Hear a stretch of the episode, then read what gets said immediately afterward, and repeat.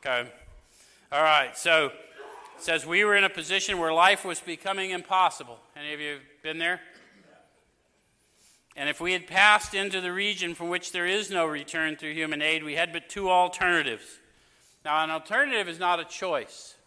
An alternative is I can go to the bitter end, blotting out my consciousness the best I can, or I can grab onto something that takes me radically in the other direction. But that's not a choice because the other one's happening unless I do this. So that's an alternative. Does that make sense?